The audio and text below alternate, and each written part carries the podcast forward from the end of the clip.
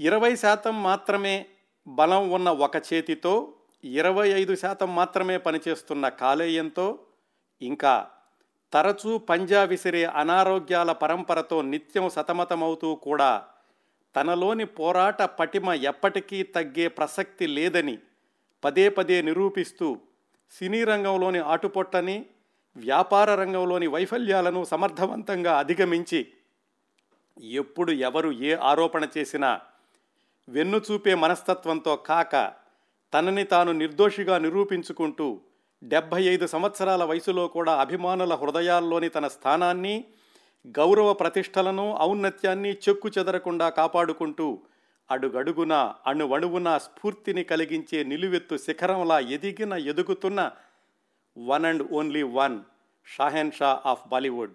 Amitabh Bachchan గారి గురించిన ప్రత్యేక కార్యక్రమం పదకొండవ భాగానికి శ్రోతలను ఆహ్వానిస్తున్నాను. గత పది వారాల్లో అంటే సుమారుగా నాలుగు వందల నిమిషాలు అంటే ఏడు గంటల నికర ప్రసంగ సమయంలో అమితాబ్ బచ్చన్ గారి గురించి అనేక అంశాలు సమగ్రంగా పరిశీలించాం. అమితాబ్ గారి బాల్యం విద్యాభ్యాసం ఉద్యోగ పర్వం సినీ రంగ ప్రవేశం సినీ రంగంలో స్థిరపడాలని పడిన కష్టకాలం విజయవంతమైన చిత్రాలతో ఎదురు లేకుండా సాగిన ప్రస్థానం అంతలోనే పంతొమ్మిది వందల ఎనభై రెండులో జరిగిన షూటింగ్లోని ప్రమాదం ఇవన్నీ మాట్లాడుకున్నాం. కూలీ షూటింగ్లోని ప్రమాదం నుంచి కోలుకోవడానికి ఐదారు వారాలు పట్టినటువంటి సందర్భం ఆయనకు జరిగిన రెండు సంక్లిష్టమైన శస్త్రచికిత్సలు ఒకటి రెండు సార్లు క్లినికల్లీ డెడ్ అని కూడా వైద్యులు ప్రకటించిన సందర్భాలు అన్నింటినీ అధిగమించి మృత్యుంజయుడై ఆరోగ్యవంతుడై తిరిగి సినిమా షూటింగుల్లో పాల్గొనటం ఈ విషయాలన్నీ కూడా తెలుసుకున్నాం. ఆ ప్రమాదం జరిగిన తర్వాత ఆ శస్త్రచికిత్సల యొక్క సైడ్ ఎఫెక్ట్స్ గురించి విశ్లేషిస్తూ అమితాబ్ గారి పొత్తి కడుపులో వచ్చిన హిర్నియాల గురించి ఆ బాధని భరిస్తూ కూడా ఆయన చిత్రాల్లో నటించడం గురించి కూడా మాట్లాడుకున్నాం. ఈ సంఘటనలన్నీ జరిగేసరికి ఆయన వయసు నలభై ఒక్క సంవత్సరాలు పంతొమ్మిది వందల ఎనభై మూడవ సంవత్సరం. ఇక్కడి నుంచి మిగతా విశేషాలు ఈరోజు కొనసాగిద్దాం. పంతొమ్మిది వందల ఎనభై మూడో సంవత్సరంలో మరో ప్రమాదాన్ని ఎదుర్కోక తప్పలేదు అమితాబ్ బచ్చన్ గారు. ఒకసారి దెబ్బ తగిలిన చోటే మరోసారి దెబ్బ తగిలితే దాన్ని మనం తెలుగులో మూలిగే నక్క మీద తాటికాయ పడ్డట్టు అని సామెత రూపంలో చెబుతుంటాం. అమితాబ్ బచ్చన్ గారి పరిస్థితి ఎప్పుడూ మూలిగే నక్కలాగా లేదు. ఆయన ఎప్పుడూ కూడా గర్జించే సింహమే గాండ్రించే పులే. అయితే ప్రమాదం ప్రమాదమే కదా. ముందుగా చెప్పి రానిదే ప్రమాదం అంటే అలాగే తన తీవ్రత ఏమిటో జరిగాక చూపిస్తుంది ప్రమాదం అంటే. అమితాబ్ గారికి ఎదురైనటువంటి ఈ రెండవ ప్రమాద తీవ్రత ఎలాంటిదంటే భుజం దగ్గర జరిగినటువంటి శస్త్రచికిత్సతో బలాన్ని కోల్పోయిన ఎడమ చేతి రెండవ చివర అంటే ఎడమ అరచేయి మాంసం ముద్దలాగా అయిపోయేటంతటి తీవ్రమైన ప్రమాదం. అది ఎలా జరిగింది? ఎక్కడ జరిగింది? అంటే పంతొమ్మిది వందల ఎనభై మూడో సంవత్సరం అనుకున్నాం కదా? అమితాబ్ గారు అప్పటికి కాస్త కోలుకుని షూటింగుల్లో పాల్గొంటున్నారు. మరొక సర్జరీతోటి హెర్నియా కూడా నయమైంది. ఆరోగ్యం కూడా కొంచెం రోజు రోజుకి మెరుగవుతోంది. అప్పుడు ఆయన సుమారుగా సెప్టెంబర్ అక్టోబర్ ప్రాంతాల్లో మద్రాసులో ఇంక్విలాబ్ అనేటటువంటి సినిమా షూటింగుల్లో ఉన్నారు. ఆ సినిమా షూటింగ్ నుంచి విరామం తీసుకుని ఆ సంవత్సరం అంటే పంతొమ్మిది వందల ఎనభై మూడు దీపావళికి భార్యా పిల్లలతో కలిసి ఢిల్లీలో ఉంటున్నటువంటి అమ్మా నాన్నల దగ్గరికి వెళ్ళారు. అంతకు ముందు సంవత్సరం అంటే పంతొమ్మిది వందల ఎనభై రెండులో పెద్ద ప్రమాదం నుంచి బయటపడ్డారేమో దీపావళి అది సరిగా ఆస్వాదించలేకపోయారు. అందుకని ఈ సంవత్సరం అంటే పంతొమ్మిది వందల ఎనభై మూడులో అత్యంత ఆనందంగా జరుపుకోవాలనుకుని అందరూ కలిసి ఢిల్లీ వెళ్ళారు. పిల్లలతో కలిసి ఆయన కూడా చిన్న చిన్నపిల్లవాడిలాగా బాణసంచ కాలుస్తున్నారు. అప్పుడు ఏం జరిగిందంటే ఆయన కాలుస్తున్నటువంటి చిచ్చుబుడ్డి అరచేతిలో పేలిపోయింది. ఆ పేలిపోవడం పేలిపోవడమే ఏమైందంటే ఆయనకి ఆ అరచేయి అంతా కూడా ఎడమ అరచేయి పూర్తిగా దాదాపుగా మాడిపోవడమే కాకుండా మాంసపు ముద్దలాగా అయిపోయింది. వేళ్ళు గోళ్ళు అసలు ఏమీ కనపట్టలేదు. అక్కడ చూస్తే అది మొత్తం ఏదో ఒక మాంసపు ముద్ద వేలాడుతున్నట్టుగా ఉంది మణికట్టు తర్వాత. ఇంకా దాని నుంచి మళ్ళీ చికిత్స మొదలు. ఆయన ఢిల్లీలోనే ఉన్నారు. ఢిల్లీలో ఏదో ప్రాథమిక చికిత్స చేయించుకుని మళ్ళీ బొంబాయి వచ్చారు. వచ్చినప్పుడు డాక్టర్లు అదంతా చూసి చాలా సమయం పడుతుందండి. ఇదంతా బాగు చేయడానికి అసలు ఈ వేళ్ళు ఎక్కడున్నాయో కనపట్టలేదు. జాగ్రత్తగా అతి సున్నితంగా దీనికి వైద్యం చేసి తర్వాత శస్త్రచికిత్స అవసరం అవుతుంది అని చెప్పారు. ఈయనేమో మద్రాసులో ఆ ఇంక్విలాబ్ షూటింగ్ మధ్యలో నుంచి వచ్చారు. ఆ సినిమా పూర్తి చేయడానికి కొన్ని గడువులు పరిమితులు ఉన్నాయి. డాక్టర్లకు చెప్పారు మీరు చెప్పినంత సమయం నాకు లేదండి. మీరు నాకు ఫలానా రోజులోగా నాకు ఏమైనా సరే కొంచెమైనా నయమయ్యేలాగా చేయండి. నేను సినిమా షూటింగ్కి వెళ్ళిపోవాలి. లేకపోతే నిర్మాతలు నా మీద ఆధారపడిన వాళ్ళందరూ కూడా చాలా ఇబ్బందుల్లో ఉంటారు అని డాక్టర్లకు చెప్పారు. డాక్టర్లు మాత్రం వాళ్ళు చేయగలిగింది చేస్తారు కానీ ఈయన తే చెప్పిన తేదీ కోసమని పూర్తిగా విరుద్ధంగా వాళ్ళు శస్త్రచికిత్స అలాంటిది చేయలేరు కదా. సరే వాళ్ళు చెప్పారు ఇది చాలా సున్నితమైనటువంటి పద్ధతి అండి. దీన్ని జాగ్రత్తగా చేయాలి. హడావుడిగా చేసేది కాదు. పైగా ఇది జనరల్ ఎనస్థీషియా ఇస్తే చేద్దామంటేనేమో మీకు గత రెండు సంవత్సరాల్లో చాలాసార్లు ఈ ఆపరేషన్లు అవ్వడం జనరల్ ఎనస్థీషియా ఇచ్చారు మరోసారి జనరల్ ఎనస్థీషియా ఇవ్వడం అనేది అది సమంజసం కాదు. అందువల్ల కాస్త నయమయ్యాక అప్పుడు మొదలు పెడతాము శస్త్రచికిత్స లాంటిది అన్నారు. అమితాబ్ బచ్చన్ గారు మాత్రం వినలేదు. ఆయన ఏమైనా సరే నిర్మాతలు నష్టపోకూడదు వెళ్ళాలి. అందుకని ఆయన ఏం చెప్పారు? ఓ పని చేయండి. మీరు కనుక జనరల్ ఎనిస్థీషియా ఇవ్వడానికి మీకు ఇబ్బంది అనుకుంటే కనుక ఇలాగే చేసేసేయండి ఆపరేషన్. నేను భరిస్తాను నొప్పిని. ఒకవేళ నొప్పి భరించలేనంతగా ఉంటే చెబుతాను. అప్పుడు ఆపేసి మర్నాడు చూద్దరు కానీ ప్రారంభించడం మాత్రం ప్రారంభించేసేయండి అని చెప్పి అంత మొండిగా ధైర్యంగా ఆయన లైవ్లో ఆపరేషన్ చేయించుకున్నారు. లైవ్లో అంటే ఇంకా ఏమాత్రం మత్తు మందు కూడా లేకుండా ఆపరేషన్ ప్రారంభించారు. ప్రారంభించి అలాగే ఒకటి రెండు సార్లు చేశారు. చేయగానే కాస్త ఆ వేళ్ళు కొంచెం కొంచెం కనపడడం ప్రారంభమైనాయి. కాస్త అది దగ్గరకు రాగానే ఆయన ఇంకా సరేలేండి మళ్ళా నేను వచ్చాక చేయించుకుంటాను నేను షూటింగ్కి వెళ్తాను అని చెప్పి ఆ అరచేతికి ఎడమ అరచేతికి బ్యాండేజ్ కట్టుకుని మద్రాసు వెళ్ళిపోయి షూటింగ్లో పాల్గొన్నారు. మీరు చూడండి ఒకసారి ఆ ఇంక్విలాబ్ సినిమా చూస్తే కనుక ఆయన చేతికి ఒక కర్చీఫ్ కట్టుకుని ఉంటారు. అది చాలా స్టైల్ అనుకున్నారు. చాలా కొత్త రకమైనటువంటి స్టైల్ ప్రారంభించారు అమితాబ్ బచ్చన్ గారు. అరచేతికి ఈ చేతురుమాలు కట్టుకోవడం అని చెప్పి అందరూ అన్నారు. కానీ నిజానికి జరిగింది ఏంటంటే ఆయనకి అప్పటికి ఇంకా కూడా పచ్చిగా ఉన్నటువంటి ఆ చెయ్యి అంటే ఏమాత్రం నయం కాని చేత్తోనే ఆయన ఆ సినిమాలో నటించారు ఇంక్విలాబ్లో ఇంకా ఎంత సున్నితంగా ఉండేదంటే అరచేయి అప్పటికి ఒకవేళ ఆ చేతి రుమాలు తీసేస్తే కొంచెం గాలి వచ్చినా కానీ ఆయనకి విపరీతమైనటువంటి బాధగా ఉండేది. ఎందుకంటే పూర్తిగా నయం లేదు. పైగా అది చర్మం. చాలా సున్నితమైనటువంటి చర్మం అక్కడ ఉండేది. దాంతో అలా కష్టపడి ఆ షూటింగ్ పూర్తి చేశారు ఇంక్విలాబు. నెమ్మది నెమ్మదిగా అరచెయ్యి నయ్యవడం మొదలుపెట్టింది. వేళ్ళు కూడా కొంచెం కొంచెం ఒకదాని తర్వాత ఒక ఒకదానికి ఒకదానికి కనపడడం గోళ్ళు కూడా పెరగడం ఇలా ప్రారంభమైంది. అది నయమవుతూ ఉన్న రోజుల్లోనే ఆయన షరాబీ అనేటటువంటి సినిమా షూటింగ్ కూడా ప్రారంభించాల్సినటువంటి పరిస్థితి. ఏమాత్రం ఆలస్యం చేయకుండా నిర్మాతలను ఇబ్బంది పడకూడదని ఆయన షరాబీ సినిమాని కూడా ప్రారంభించేసేమని చెప్పారు. చెప్పే ముందు ఆలోచించారట ఏం చేయాలి ఎలా చేయాలి ఇట్లా చూస్తేనేమో నిర్మాతకి ఇబ్బంది.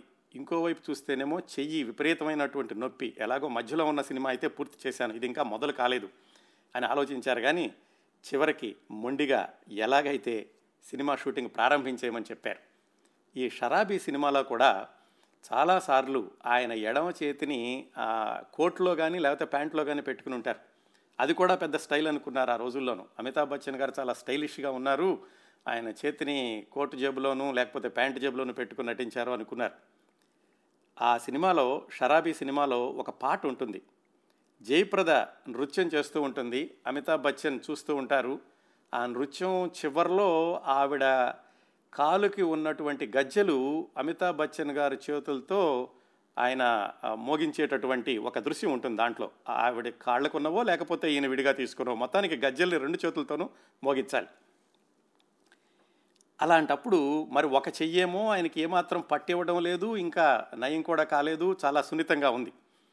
అలాగే మొండిగా మేకప్ చేసినటువంటి ఎడమ చేతిని కుడి చేతిని కలిపి ఆ గజ్జల్ని మోగించారు.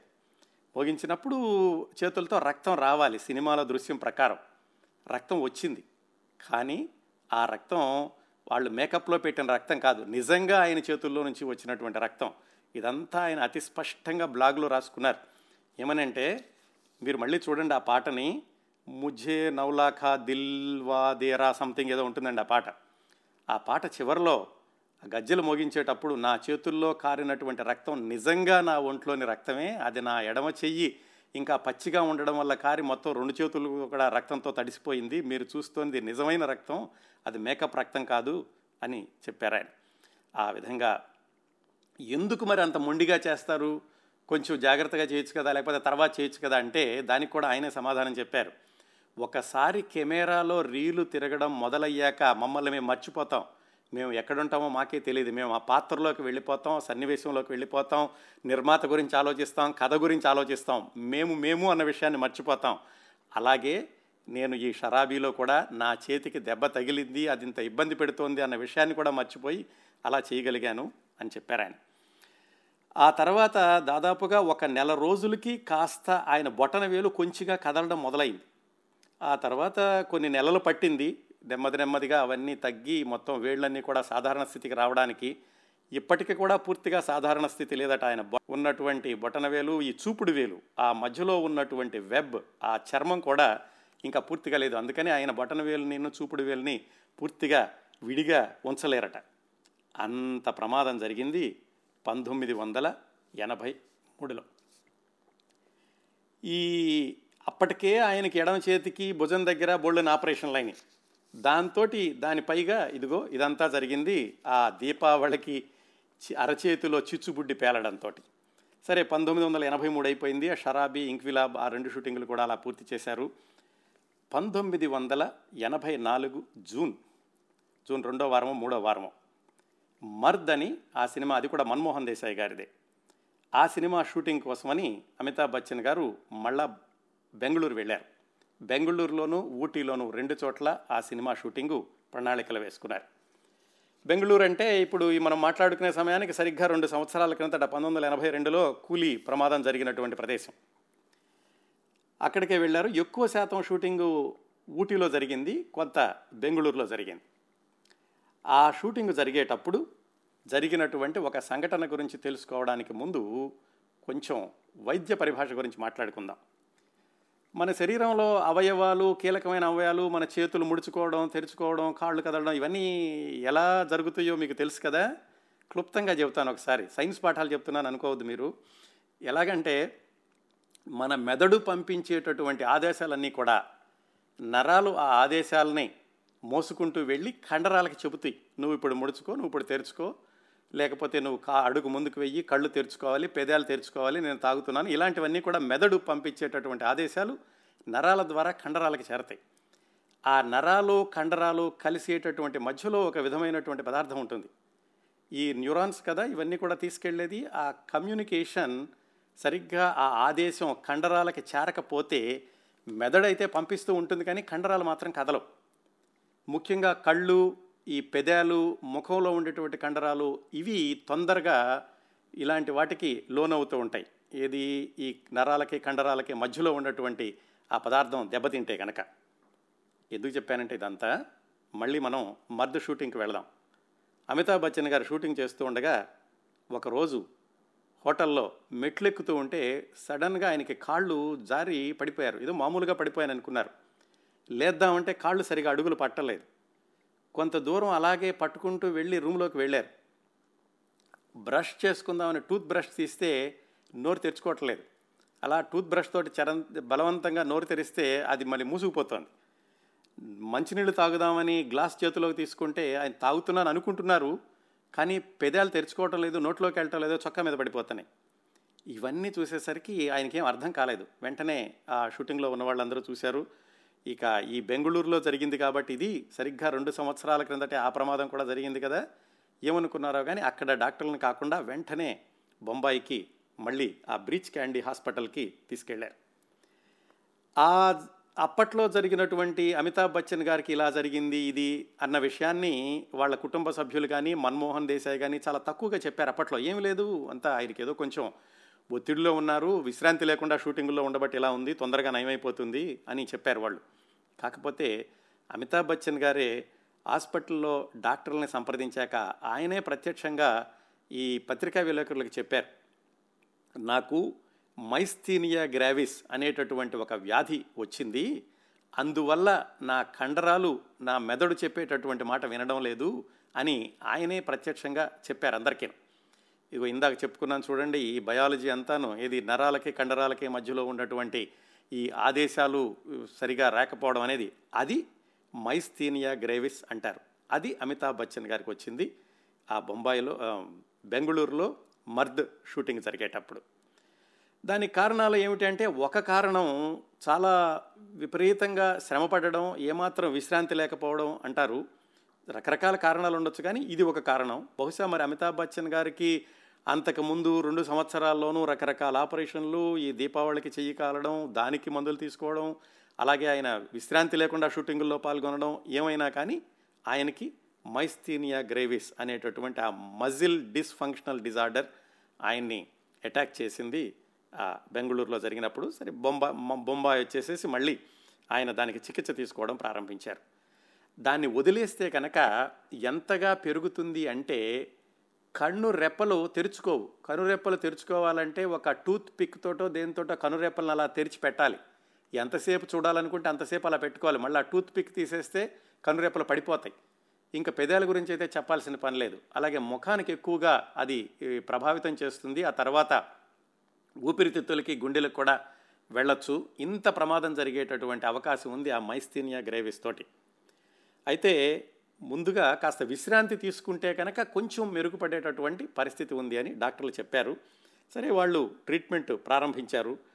కొన్ని ఈ ఈయన యొక్క ఈ మెడికల్ రిపోర్ట్స్ ఇవన్నీ కూడా న్యూయార్క్లో ఉన్నటువంటి డాక్టర్లు కూడా పంపించారు. ఆ సందర్భంలో న్యూయార్క్లో ఉన్న డాక్టర్లు ఈయన మెడికల్ హిస్టరీ అంతా చూసి ఏమిటి ఇలాంటి మనిషి ఇంకా బ్రతికున్నాడా ఇలాంటి వాడిని ఒకసారి మాకు చూడాలని ఉంది అని చెప్పింది. ఇదిగో ఈ సందర్భంలో ఆయన మెడికల్ రిపోర్ట్స్ న్యూయార్క్కి వెళ్ళడం గురించి. సరే డాక్టర్లు చికిత్స ప్రారంభించాక వాళ్ళు ఏమిటంటే ఒక రకమైనటువంటి ట్యాబ్లెట్స్ ఉంటాయి. ఆ ట్యాబ్లెట్ వేసుకుంటే దాని ప్రభావం ఉన్నంతసేపు కాస్త నరాలు ఇచ్చేటటువంటి ఆదేశాల కండరాలు వింటాయి. మళ్ళీ ఆ ప్రభావం తగ్గగానే మళ్ళీ ఇంకో ట్యాబ్లెట్ వేసుకోవాలి. లేకపోతే మళ్ళా ఇదే ఈ ఈ లోపం ఉంటుంది ఆయనకి. ఆ విధంగా రోజుకి ఎనిమిది నుంచి పది ట్యాబ్లెట్లు వేసుకుంటూ ఆయన ఆ మర్ద్ షూటింగ్ని పూర్తి చేశారు.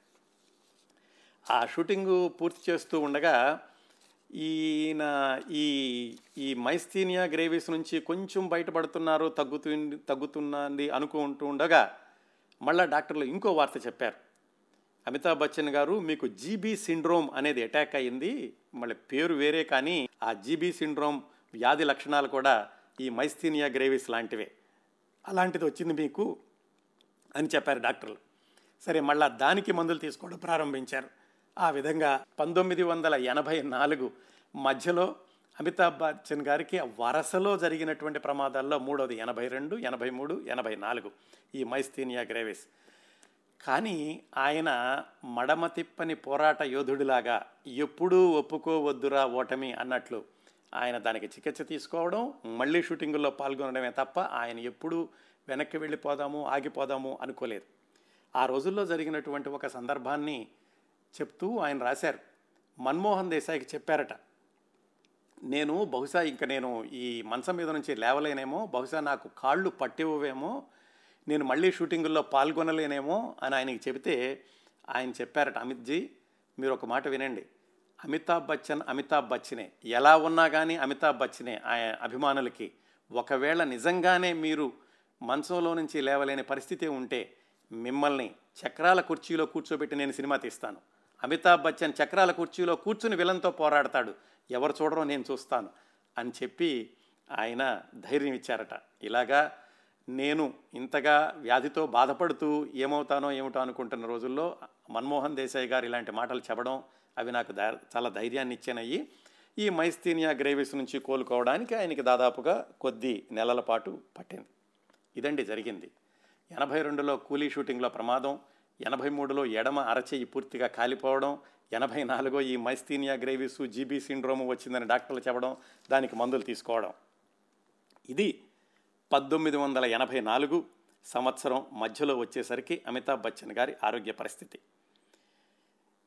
ఇక ఈ పంతొమ్మిది వందల ఎనభై మూడు ఎనభై నాలుగు ఈ రెండు సంవత్సరాల్లో అమితాబ్ బచ్చన్ గారి సినిమాల పరిస్థితిని చూస్తే ఆ రెండు సంవత్సరాల్లోనూ ఏడు సినిమాలు విడుదలైతే అందులో అంధా కానూన్ కూలీ షరాబీ ఈ సినిమాలు తప్ప మిగతా నాలుగు సినిమాలు ఫ్లాప్ సినిమాలైనవి పంతొమ్మిది వందల ఎనభై నాలుగులో అయితే రెండే సినిమాలు విడుదలై విడుదలైనవి అందులో ఇంక్విలాబ్ పరాజయం పాలైంది. ఇలాంటి పరిస్థితుల్లో ఆయన ఆరోగ్యం దెబ్బతినడం అలాగే దాని నివారణ కోసమని చికిత్స తీసుకోవడం ఇలాంటప్పుడు సినిమాలకి కొద్దిగా విరామం ఇస్తే బాగుంటుందేమో అని ఆయనకి కాస్త ఆలోచన వచ్చింది. ఎందుకంటే ఈ షూటింగులు ఒత్తిడి నుంచి కాస్త దూరంగా ఉంటే తొందరగా ఆరోగ్యం కుదిరిపడుతుంది మళ్ళీ రావచ్చు అని ఆలోచిస్తున్న సమయంలోనే పంతొమ్మిది వందల ఎనభై నాలుగు అక్టోబర్లో దేశాన్ని కుదిపేసినటువంటి ఒక సంఘటన జరిగింది భారతదేశాన్ని. ఆ సంఘటన ఆ సంఘటన తర్వాత జరిగినటువంటి పరిణామాలు అమితాబ్ బచ్చన్ గారిని దాదాపు రెండున్నర సంవత్సరాల పాటు సినిమా రంగానికి దూరం చేసి రాజకీయ రంగంలోకి తీసుకెళ్ళాయి. ఆ సంఘటన ఏమిటంటే పంతొమ్మిది వందల ఎనభై నాలుగు అక్టోబర్ ముప్పై ఒకటి మీ అందరికీ గుర్తుండే ఉంటుంది. భారత ప్రధానమంత్రి ఇందిరాగాంధీ హత్య జరిగిన రోజు. ఆమె హత్యకి గరైన గురైనటువంటి కొద్ది గంటలకే అప్పటి వరకు పార్లమెంటు సభ్యుడిగా ఉన్న రాజీవ్ గాంధీని తాత్కాలికంగా ప్రధానమంత్రిగా కాంగ్రెస్ నేతలు ఎన్నుకున్నారు. రాజీవ్ గాంధీ గారి యొక్క నేపథ్యాన్ని చూస్తే నిజానికి రాజీవ్ గాంధీ గారు చిన్నప్పటి నుంచి కూడా రాజకీయాలకు దూరంగా ఉన్నారు. వాళ్ళ తమ్ముడు సంజయ్ గాంధీ అయితే ఎప్పుడు తల్లితో పాటుగా ఆయన రాజకీయాల్లోనే ఉన్నారు కానీ రాజీవ్ గాంధీ దూరంగా ఉండేవాళ్ళు. ఆయన ఎయిర్ ఇండియాలో పైలట్గా ఉద్యోగం చేసుకుంటున్నారు. అలాంటి సమయంలో పంతొమ్మిది వందల ఎనభైలో సంజయ్ గాంధీ దుర్మరణం పాలయ్యాక ఇందిరాగాంధీ గారు రాజీవ్ గాంధీని రాజకీయాల్లోకి వచ్చి తనకు అండగా నిలబడాలి అన్నట్లుగా పిలిచారు. ఆయన పెద్దగా దాని మీద ఆసక్తి లేకపోయినా కానీ తల్లి కోరిక మేరకు ఆయన రాజకీయాల్లోకి వచ్చి పార్లమెంటు సభ్యుడిగా కూడా ఎన్నికయ్యారు. ఇదంతా జరిగినటువంటి నాలుగేళ్ళకి ఇదిగో ఈ ఇందిరాగాంధీ గారి హత్య జరిగింది. ఆయన రాజీవ్ గాంధీ తాత్కాలికంగా ప్రధానమంత్రిగా పదవీ స్వీకారం చేశాక ఆ తర్వాత కొద్ది రోజులకే ఎన్నికల నోటిఫికేషన్ని విడుదల చేశారు. భారతదేశపు ఎనిమిదవ పార్లమెంటు ఎన్నికల కోసమని సంరంభం మొదలైంది. మరి ఈ సంఘటనకి మన కథానాయకుడు అమితాబ్ బచ్చన్ గారికి సంబంధం ఏమిటి అంటే అమితాబ్ బచ్చన్ గారి నాన్నగారు హరివంశరాయ్ బచ్చన్ గారికి జవహర్లాల్ నెహ్రూ గారికి అమితాబ్ బచ్చన్ పుట్టుకు ముందు నుంచి ఉన్నటువంటి అనుబంధం. అది ఇదిగో ఈ ఈ ఇప్పుడు మనం మాట్లాడుకున్నటువంటి సంఘటనలకి అమితాబ్ బచ్చన్ గారికి ఉన్నటువంటి సంబంధం వాళ్ళిద్దరి మధ్యన ఉన్నటువంటి అనుబంధం.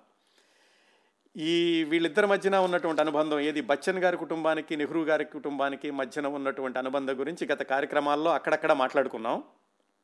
ఒక్కసారి గుర్తు తెచ్చుకుందాం. ఎందుకంటే ఆ అనుబంధం ఎంత గాఢమైంది అమితాబ్ బచ్చన్ గారు అలాంటి నిర్ణయం తీసుకోవడానికి ఈ అనుబంధంలో ఉన్నటువంటి తీవ్రత ఎలాంటిది అనేది తెలుసుకోవడానికి ఆ విశేషాలు ఒకసారి క్లుప్తంగా గుర్తు తెచ్చుకుందాం. హరివంశరాయ్ గారు చక్కటి కవి అని తెలుసుకున్నాం కదా. ఆయన మధుశాల అని ఒక పుస్తకం కూడా రాశారు. ఆయనకి చాలా చిన్న వయసులో అమితాబ్ బచ్చన్ గారు పుట్టడానికి పది సంవత్సరాల ముందే. ఆ మధుశాల పుస్తకానికి భారతదేశం అంతా కూడా ముఖ్యంగా ఉత్తర భారతదేశంలో ఆయనకి బోలెడంతమంది అభిమానులు ఉండేవాళ్ళు.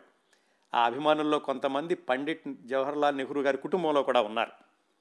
పంతొమ్మిది వందల నలభై రెండులో ఈ హరివంశరాయ్ బచ్చన్ గారికి తేజీ సూరికి వివాహం అయిన కొత్తలో వాళ్ళిద్దరినీ కూడా నెహ్రూ గారింటికి ఆహ్వానించారు సరోజినీ నాయుడు గారు. ఆ విధంగా వాళ్ళిద్దరికీ పరిచయం ఏర్పడింది. అక్కడ జవహర్లాల్ నెహ్రూ గారు మీ మధుశాలకి మా ఇంట్లో చాలామంది అభిమానులు ఉన్నారండి అని చెప్పారు. అలా మొదలైనటువంటి పరిచయం దశాబ్దాలుగా ఆ తర్వాత కొనసాగింది. అప్పటికి అంటే వీళ్ళ పరిచయం అయ్యేటప్పటికి ఇందిరాగాంధీ గారికి ఇంకా వివాహం కాలేదు. ఇందిరాగాంధీ గారి వివాహంలో కూడా ఈ హరివంశరాయ్ బచ్చన్ గారు తేజీ బచ్చన్ గారు కలిసి ఆయన కవిత్వాన్ని చదివారు. ఆ తర్వాత ఇందిరాగాంధీ గారు ఎప్పుడు అలహాబాదు వెళ్ళినా కానీ తేజీ బచ్చన్ గారిని కలవకుండా ఉండేవాళ్ళు కాదు. రాజీవ్ గాంధీ అమితాబ్ బచ్చన్ కంటే రెండు సంవత్సరాలు చిన్నవాడు. అలాగే సంజయ్ గాంధీ అజితాబ్ బచ్చన్ కంటే పెద్దవాడు. పంతొమ్మిది వందల యాభై ఆరులో ఈ నెహ్రూ గారే హరివంశరాయ్ గారిని ఢిల్లీకి రప్పించి కేంద్ర ప్రభుత్వంలో ఉద్యోగం ఇప్పించారు. అప్పటికి హరివంశరాయ్ బచ్చన్ అలహాబాద్లోని యూనివర్సిటీలో పనిచేస్తూ విదేశాల నుంచి వచ్చినా కానీ ఆయనకు పదవి ఉన్నతి రాకపోవడం చాలీ చాలని జీతంతో పిల్లల చదువులు ఎలా చెప్పించాలని ఇబ్బందులు పడుతూ ఉండడం ఆ రోజుల్లో నెహ్రూ గారే హరివంశరాయ్ బచ్చన్ గారిని ఢిల్లీ తీసుకొచ్చారు. ఇంతేకాకుండా ఆ అనుబంధం అలా కొనసాగుతూ రాజీవ్ గాంధీ గారు ఇటలీ నుంచి సోనియా గాంధీని తీసుకొచ్చినప్పుడు ఆ విమానాశ్రయంలో వాళ్ళని రిసీవ్ చేసుకున్న వాళ్ళల్లో ఉన్న వ్యక్తి అమితాబ్ బచ్చన్. పంతొమ్మిది వందల అరవై ఎనిమిదిలో జరిగింది అది. వివాహం కావడానికి ముందు కొన్ని రోజులు ఈ హరివంశరాయ్ బచ్చన్ గారి ఇంట్లోనే ఉన్నారు సోనియా గాంధీ. అలాగే తేజీ బచ్చన్ గారు కూడా ఒక తల్లిలాగా సోనియా గాంధీని ఆ వివాహంలో ఉండి చేశారు. సోనియా గాంధీ కూడా అజితాబ్ బచ్చన్ని అమితాబ్ బచ్చన్ని సోదరులాగా చూసుకుంటూ ఉండేవాళ్ళు. ఆ తర్వాత ఎమర్జెన్సీ అయిపోయాక ఇందిరాగాంధీ గారు పదవీచ్యుతురాలు అయినప్పుడు ఇందిరాగాంధీ గారు ఈ హరివంశరాయ్ బచ్చన్ గారి పక్కనే ఉండేవాళ్ళు. ఇద్దరు పక్క పక్క బంగాళాల్లో నివసిస్తూ ఉండేవాళ్ళు. అజితాబ్ బచ్చన్ అమితాబ్ బచ్చన్ ఎప్పుడు ఢిల్లీ వెళ్ళినా అమిత్ ఇందిరాగాంధీ గారిని కలిసినప్పుడు హిందూ ఆంటీ అని పిలుస్తూ ఉండేవాళ్ళు. ఇలా వాళ్ళ అనుబంధం పెరుగుతూ పంతొమ్మిది వందల ఎనభై రెండులో కూలీ షూటింగ్ యాక్సిడెంట్ తర్వాత అమితాబ్ బచ్చన్ గారు బొంబాయి ఆసుపత్రిలో ఉండగా రాజీవ్ గాంధీ తన విదేశీ పర్యటన మధ్యలో మానుకుని ఎయిర్పోర్ట్ నుంచి సరాసరి హాస్పిటల్కి వెళ్ళి అమితాబ్ బచ్చన్ గారిని చూశారు. ఆ తర్వాత ప్రధానమంత్రి పదవిలో ఉన్నటువంటి ఇందిరాగాంధీ గారు కూడా ఆసుపత్రికి వెళ్ళి అమితాబ్ బచ్చన్ని పరామర్శించారు. దశాబ్దాలుగా గాఢమైనటువంటి స్నేహంతో దగ్గరైన కుటుంబాలు బచ్చన్ గారిది అలాగే ఇందిరాగాంధీ గారిది నెహ్రూ గారి కుటుంబం అనుకోండి. మరి తల్లి మరణం తర్వాత రాజీవ్ గాంధీ కుటుంబ వారసత్వ పరంగా అయితే ఒంటరి వాళ్ళయ్యాడు. ఆయనకి పార్టీ ఉంది నేతలు ఉన్నారు బలగం అంతా ఉంది కానీ కుటుంబ పరంగా చూసుకుంటే తల్లి తండ్రి తమ్ముడు ఎవరూ లేరు. ఆయన ఒంటరి అయ్యారు ఆ అలాంటి పరిస్థితుల్లో వచ్చినటువంటి ఆ ఎన్నికల యంత్రాంగానికి ఆయన ఒంటరిగా నాయకత్వం వహించాల్సినటువంటి పరిస్థితి.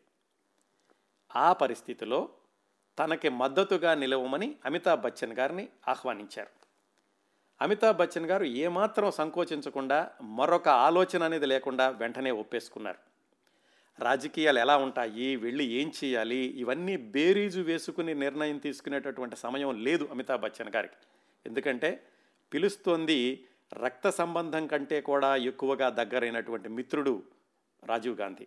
అందుకే వెనక ముందు చూడకుండా రాజీవ్ గాంధీ గారికి ఇచ్చినటువంటి మాట కోసమని అలహాబాదు పార్లమెంటరీ నియోజకవర్గం నుంచి పోటీ చేయడానికి ఒప్పుకున్నారు అమితాబ్ బచ్చన్ గారు.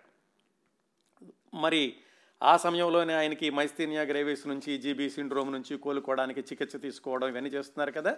దాన్ని కాస్త విశ్రాంతి కూడా కావాలని డాక్టర్లు చెప్పారు. సినిమాల నుంచి కొద్దిగా విరామం తీసుకుందాం అనుకున్నారు. అదే సమయంలో ఈ రాజీవ్ గాంధీ గారు అడగడం అన్నీ కలిసి వచ్చినాయి అనుకున్నట్లుగా ఆయన సినిమాలకి కాస్త విరామం ఇచ్చేసి రాజకీయ రంగంలోకి దూకారు. ఆ రాజకీయ రంగంలోకి దూకినప్పుడు ఆ అలహాబాదులో జరిగినటువంటి ఆ ఎన్నికల ప్రచారాలు అలాగే ఎన్నికల ప్రచారాల్లో జరిగినటువంటి సంఘటనలు ఏమిటంటే అలహాబాదు పార్లమెంటరీ నియోజకవర్గంలో ఇది పంతొమ్మిది వందల ఎనభై నాలుగు డిసెంబర్లో కాంగ్రెస్ అభ్యర్థిగా అమితాబ్ బచ్చన్ ఎదుర్కోవాల్సినటువంటి ప్రత్యర్థి ఎవరంటే అప్పట్లో లోక్దళకి చెందిన హేమవతి నందన్ బహుగుణ హెచ్ఎన్ బహుగుణ. ఆ హెచ్ఎన్ బహుగుణ గారంటే కాకలు తీరినటువంటి రాజకీయ యోధుడు. ఆయన యొక్క రాజకీయ అనుభవం అమితాబ్ బచ్చన్ గారి వయసు అంతా ఆయన అప్పటికి నలభై సంవత్సరాల నుంచి రాజకీయాల్లో ఉన్నారు. అమితాబ్ బచ్చన్ గారి వయసు అప్పటికి నలభై రెండు సంవత్సరాలు. పైగా ఈ హెచ్ఎన్ బహుగుణ సాధారణమైనటువంటి రాజకీయ నాయకుడు మాత్రమే కాదు. ఆయనకు అప్పటికే చాలా పేరుంది. ఆయన ఉత్తరప్రదేశ్ ముఖ్యమంత్రిగా పనిచేశారు. కేంద్రంలో కూడా చాలా పదవులు అధిరోహించారు. కాంగ్రెస్ పార్టీలో ఉన్నారు. దానిలో నుంచి బయటకు వచ్చారు. మళ్ళీ కాంగ్రెస్లోకి వెళ్ళారు. మళ్ళీ మళ్ళీ బయటకు వచ్చారు. ఇలాగా ఆయనకి రాజకీయ చరిత్ర అయితే చాలా ఉంది హెచ్ఎన్ బహుగుణ గారికి. ఈ పంతొమ్మిది వందల ఎనభై నాలుగు డిసెంబర్ ఎన్నికల్లో హెచ్ఎన్ బహుగుణ లోక్ దళ్ అభ్యర్థిగా బరిలోకి దిగారు. ఈ విధంగా ఒకవైపు సీజన్డ్ పొలిటీషియను మరొక వైపు రాజకీయాలకి సరికొత్త కుర్రవాడు అమితాబ్. పోటీ చాలా ఆసక్తికరంగా మొదలైంది. వాళ్ళిద్దరిని ఏమనేవాళ్ళు అంటే అప్పట్లో నేత అభినేత అనేవాళ్ళు. నేత అంటేనేమో బహుగుణ అభినేత అంటేనేమో అమితాబ్ బచ్చన్. ఈ బహుగుణ వర్గం వాళ్ళు మొట్టమొదటి నుంచి కూడా ఎలాంటి ధీమాతో ఉన్నారంటే గెలుపు గురించి ఏమాత్రం సందేహం లేదు అని ఆ బహుగుణ మొట్టమొదట్లోనే చెప్పేశారు. ఈ పోటీ అంతా కూడా ఏకపక్షంగా ఉంటుంది గెలుపు నాదే. రాజకీయాల్లో ఒక జీరో రాజీవ్ గాంధీ ఆయన పక్కన మరొక జీరో అమితాబ్ బచ్చన్. అమితాబ్ బచ్చన్ మట్టి కరవడం అనేది ఏమాత్రం సందేహం లేదు అని హెచ్ఎన్ బహుగుణ ఆ ఎన్నికల ప్రచారం మొదలైనటువంటి మొదట్లోనే పేపర్ ప్రకటనలే కాదు ప్రతి ఆయన ఉపన్యాసాల్లో కూడా చెప్తూ ఉండేవాళ్ళు. అందుకని అమితాబ్ బచ్చన్ ఎంత ప్రచారం చేస్తున్నా కానీ ఆయన పెద్ద గంభీరంగా పట్టించుకోలేదు. ఆయన ఇంకా మిగతా రాష్ట్రాల్లో ఆ లోక్దళ సభ్యులకి పరిచయం చేయడం ప్రచారం చేయడం అలాంటి వాటిల్లో కూడా పాల్గొంటూ ఉండేవాళ్ళు హెచ్ఎన్ బహుగుణ. ఇంకా మన కథానాయకుడి విషయానికి వస్తే అమితాబ్ బచ్చన్ గారు కుటుంబ సభ్యులందరితోటి కలిసి అలహాబాద్ సర్క్యూట్ హౌస్లో మకాన్ చేశారు. ఇదిగో ఈ ఎన్నికల ప్రచారం కోసమని. ఎన్నికల ప్రచారంలో అమితాబ్ బచ్చను జయా బచ్చను అజితాబ్ బచ్చను ఒక్కొక్కసారి కలిసి ఒక్కొక్కసారి విడిగా విడివిడిగాను వాళ్ళు ఎన్నికల యొక్క ఈ ప్రచార సభలని నిర్వహించారు. అమితాబ్ బచ్చన్ గారు ఇలాగా పార్లమెంటు ఎన్నికల్లో నిలబడేటటువంటి సందర్భాన్ని ఆ సినిమా రంగంలో మిగతా వాళ్ళతో పోల్చి చూస్తే అప్పటి వరకు దక్షిణాదిన ఎంజీఆర్ ఆ తర్వాత ఎన్టీఆర్ వాళ్ళే ఇలాగ ఎలక్షన్లో పాల్గొని విజయం సాధించి రాజకీయాల్లోకి వచ్చిన వాళ్ళు. ఆ తర్వాత ఉత్తర భారత హిందీ చిత్ర పరిశ్రమ నుంచి ఆ స్థాయి గల వ్యక్తి అంటే అంత పేరున్నటువంటి నటుడు రాజకీయాల్లోకి ప్రత్యక్షంగా ఎన్నికల్లోకి దిగింది అమితాబ్ బచ్చన్ గారి. మరి సహజంగానే ఆయన సభకి ఓటర్లు కిక్కిరిసిపోయేవాళ్ళు. మరి అభిమానుల హృదయాల్లో చెరగని స్థానాన్ని సంపాదించుకున్నటువంటి హీరో పైగా అప్పటికి రెండేళ్ళ క్రిందటే ఆయన పెద్ద ప్రమాదం నుంచి బయటపడ్డారు. ఆయన ఆరోగ్యం కోసమని దేశంలో జనమంతటా కూడా పూజలు చేశారు. అందుకని ఆయన జనాకర్షణకి ఏమాత్రం లోటు లేదు. టన్నుల కొద్ది అభిమానం గుండెల నిండా సానుభూతి ఇది అమితాబ్ అభిమానుల యొక్క పరిస్థితి ఆ ఎన్నికల ప్రచార సభల్లో. అప్పట్లో అలహాబాదు పార్లమెంటరీ నియోజకవర్గంలో ఐదు అసెంబ్లీ నియోజకవర్గాలు ఉండేవి అందులో మూడు అసెంబ్లీ నియోజకవర్గాలు పూర్తిగా గ్రామీణ ప్రాంతాలు. అమితాబ్ బచ్చన్ అటు పల్లెటూళ్ళకి వెళ్ళినా లేకపోతే అలహాబాదు పట్టణంలో ప్రసంగించినప్పటికీ కూడా ఆయన ఒక ప్రత్యేకమైనటువంటి అలహాబాదీ శైలిలో తనదైనటువంటి గంభీర స్వరంతో ఉపన్యాసాలు ఇస్తూ ఉండేవాళ్ళు. మరోవైపు జయా బచ్చన్ ఆవిడ ఉపన్యాసాల్లో కూడా నేను మీ ఊరి కోడల్ని ఈ పార్లమెంటరీ స్థానాన్ని నా భర్తకి ఇవ్వండి అన్నట్లుగా ఆవిడ ప్రచారం చేస్తూ ఉండేవాళ్ళు. సాధారణంగా మీరు గమనిస్తే గనక ఏ దేశంలో అయినా కానీ ఈ ఈ రాజకీయ నాయకులు ఈ రాజకీయ ప్రసంగాలు ఎలా ఉంటాయంటే అసలు సిసలైన రాజకీయ నాయకులు కేవలం ఆరోపణలు ప్రత్యారోపణలతోనే ప్రసంగాలు ప్రారంభిస్తారు. ఎంతసేపు ఎదట వాళ్ళని నిందించడం వల్ల ఎంతగా నేను ఓట్లను రాబట్టుకోగలము అనేటటువంటి అనేటటువంటి కార్యక్రమమే ఎక్కువ శాతం ఉంటుంది.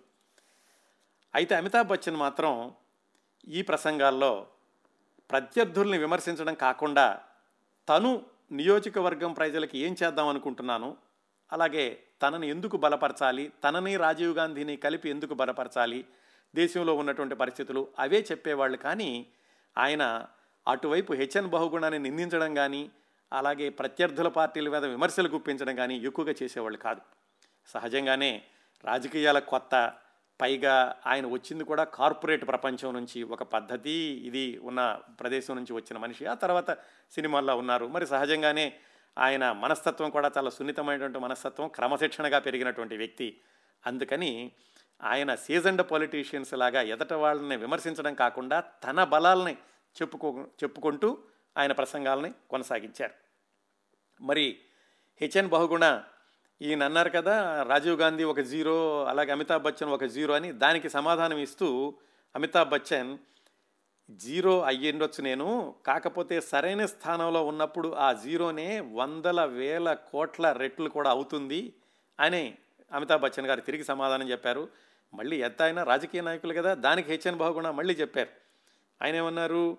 సున్నా ఎప్పుడైనా సున్నానే సున్నాని దేనితో హెచ్చించినా కానీ మిగిలేది సున్నానే వీళ్ళు కూడా అలాంటి వాళ్ళనే ఆయన మళ్ళీ దానికి కూడా రిపార్టీ ఇచ్చారు. మొత్తానికి ఇలాగా ప్రచారాలు ఎల్లక ఎన్నికల ప్రచారాలు కొనసాగుతున్న సందర్భంలో ఒకసారి ఏదో ఎక్కడో సభ మాట్లాడి వెళ్తుంటేనో లేకుంటే ఇద్దరూ ఒకే సభ ఒకే ఊళ్ళో ఒక సభ ఒక సభ తర్వాత మరొక సభ జరగడం జరిగిన సందర్భంలో హెచ్ఎన్ భోగణ ఎదురుపడినప్పుడు అమితాబ్ బచ్చన్ ఆయన దగ్గరికి వెళ్ళి కాళ్ళకి నమస్కారం చేసి నన్ను దీవించండి గెలిచేటట్లుగా అని అడిగారట. అది కూడా అప్పట్లో వార్తాపత్రికలు రాసినాయి.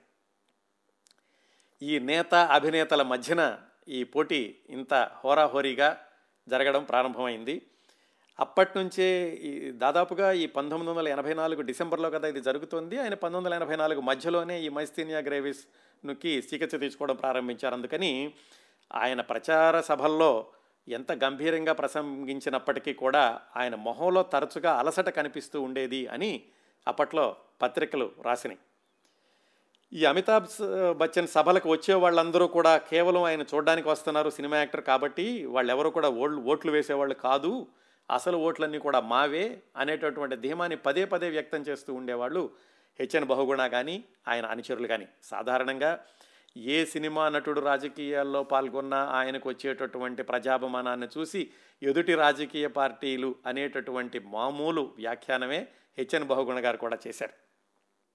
అంతేకాకుండా అప్పట్లో హెచ్ఎన్ బహుగుణ గారికి ఉన్నటువంటి బలాన్ని బేరీజు వేస్తూ కులాల వారీగా సామాజిక వర్గాల ప్రాతిపదికగా లెక్కలేసి ఏమాత్రం సందేహం లేదు మేమే గెలుస్తాము అని హెచ్ఎన్ బహుగుణ గారు పదే పదే ప్రకటించారు.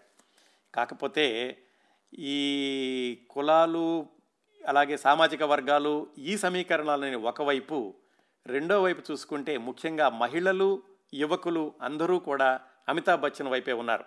ఒక కుటుంబం అంటే ఆ కుటుంబంలో మగవాళ్ళు వేరే పార్టీలో ఉంటే ఉండి ఉండొచ్చు కానీ మహిళలు యువకులు మాత్రం ఎక్కువగా అమితాబ్ బచ్చన్ గారి గురించి మాట్లాడుకోవడం ఆయన సభలకు రావడం అవన్నీ కూడా ఆయనకి ఓట్లు కింద తర్జుమా అయినాయి. ఈ ఎన్నికలు జరగడానికి ఒక వారం పది రోజుల ముందో లేకపోతే నాలుగైదు రోజుల ముందో ఇండియా టుడే పత్రిక వాళ్ళు మార్గ్ అనేటటువంటి సంస్థ వాళ్ళు వాళ్ళిద్దరూ కలిసి నిర్వహించినటువంటి ప్రజాభిప్రాయ సేకరణలో అమితాబ్ బచ్చన్ లక్షన్నర ఓట్ల తేడాతో గెలవడం అనేది ఖాయం అని వాళ్ళు నిర్ధారించారు. అప్పటికి కూడా హెచ్ఎన్ బాహుగుణ గారు అవన్నీ కొట్టేశారు. అవన్నీ కూడా ప్రజాసేకరణలన్నీ కూడా నమ్మదగినవి కాదు. ప్రజాభిప్రాయ సేకరణలు నేనే గెలుస్తాను అనేటటువంటి ధీమతో ఆయన ఉన్నారు. సరిగ్గా పంతొమ్మిది వందల ఎనభై నాలుగు డిసెంబర్ ఇరవై నాలుగున ఈ జనరల్ పార్లమెంటరీ ఎన్నికలు జరిగేటప్పుడు ఎంతకు ముందు లేనట్లుగా చాలామంది ఓటర్లు పొద్దున్నేనే ఆ పోలింగ్ బూత్ల దగ్గర బారులు తీరి నిల్చున్నారు. ఎవరికి వాళ్ళు అమితాబ్ బచ్చన్ గారు మరి సహజంగానే ఆయనకున్నటువంటి ఆకర్షణ అది వేరు. హెచ్ఎన్ బహుగుణ గారేమో వాళ్ళందరూ నా కులం వాళ్ళు నా ప్రాంతం వాళ్ళు కాబట్టి నాకే వేస్తారు అనుకున్నారు. మొత్తానికి ఎలక్షన్లు పూర్తయి ఎన్నికల యొక్క లెక్క లెక్కింపు జరిగాక మిగిలింది ఏమిటంటే హెచ్ఎన్ బహుగుణ గారికి లక్ష తొమ్మిది వేల ఆరు వందల అరవై ఓట్లు వస్తే అమితాబ్ బచ్చన్ గారికి రెండు లక్షల తొంభై ఏడు వేల నాలుగు వందల అరవై ఒక్క ఓట్లు వచ్చినాయి. అంటే దాదాపుగా రెండు లక్షల ఓట్లు మెజారిటీతో గెలిచారు ఆయన. అంటే అంతకుముందు ఇండియా టుడే వాళ్ళు నిర్వహించినటువంటి ప్రజాభిప్రాయ సేకరణ కంటే ఎక్కువ మెజారిటీతో గెలిచారు అమితాబ్ బచ్చన్ గారు. అది ఒక రికార్డ్ అని కూడా అంటూ ఉంటారు. ఎందుకంటే ఆ రోజుల్లో అంత శాతం పోలింగ్ అవ్వడం అంత మెజారిటీతో గెలవడం కూడా అమితాబ్ బచ్చన్ గారి విషయంలోనే జరిగింది అంటారు. ఆ విధంగా అమితాబ్ బచ్చన్ గారు సినిమా రంగం నుంచి తాత్కాలిక విరామం ప్రకటించి పంతొమ్మిది వందల ఎనభై నాలుగు డిసెంబర్ ముప్పై ఒకటిన ఆయన విజేతగా నిలిచాడు అని ప్రకటించిన రోజుకి పార్లమెంటు సభ్యుడిగా రాజకీయ జీవితాన్ని ప్రారంభించారు. ఇంతవరకు బాగానే ఉంది. ఇంత ఘనంగా వైభవంగా ప్రారంభమైనటువంటి అమితాబ్ బచ్చన్ గారి రాజకీయ జీవితం కేవలం రెండున్నర సంవత్సరాల్లోనే ముగియడం అమితాబ్ ఆనాటి పరిస్థితుల్ని ఎప్పుడు గుర్తు తెచ్చుకున్నా కానీ ఆయన ఏం చెప్తారంటే అసలు నాకు రాజకీయాలు తెలియవు అప్పట్లో నెహ్రూ కుటుంబంతో ఉన్న అనుబంధం వల్ల మిత్రుడు రాజీవ్ గాంధీ ఉన్న పరిస్థితిని చూసి ఆవేశంతో నిర్ణయం తీసుకున్నాను. రాజకీయాల్లో ఆవేశం పనికిరాదు నా మనస్తత్వానికి రాజకీయాలు సరిపోవు అందుకే తొందరగా అందులో నుంచి బయటకు వచ్చేసాను ఇప్పటికి కూడా నాకు రాజకీయాలు తెలియవు ఇంకెప్పుడూ నేను రాజకీయాలు వెళ్ళి జోలికి వెళ్ళే ప్రసక్తే లేదు అని ప్రకటించడం అనేది ఆనాటి ఎన్నికల్లో అమితాబ్ ఘన విజయానికి యాంటీ క్లైమాక్స్ అని చెప్పుకోవచ్చు.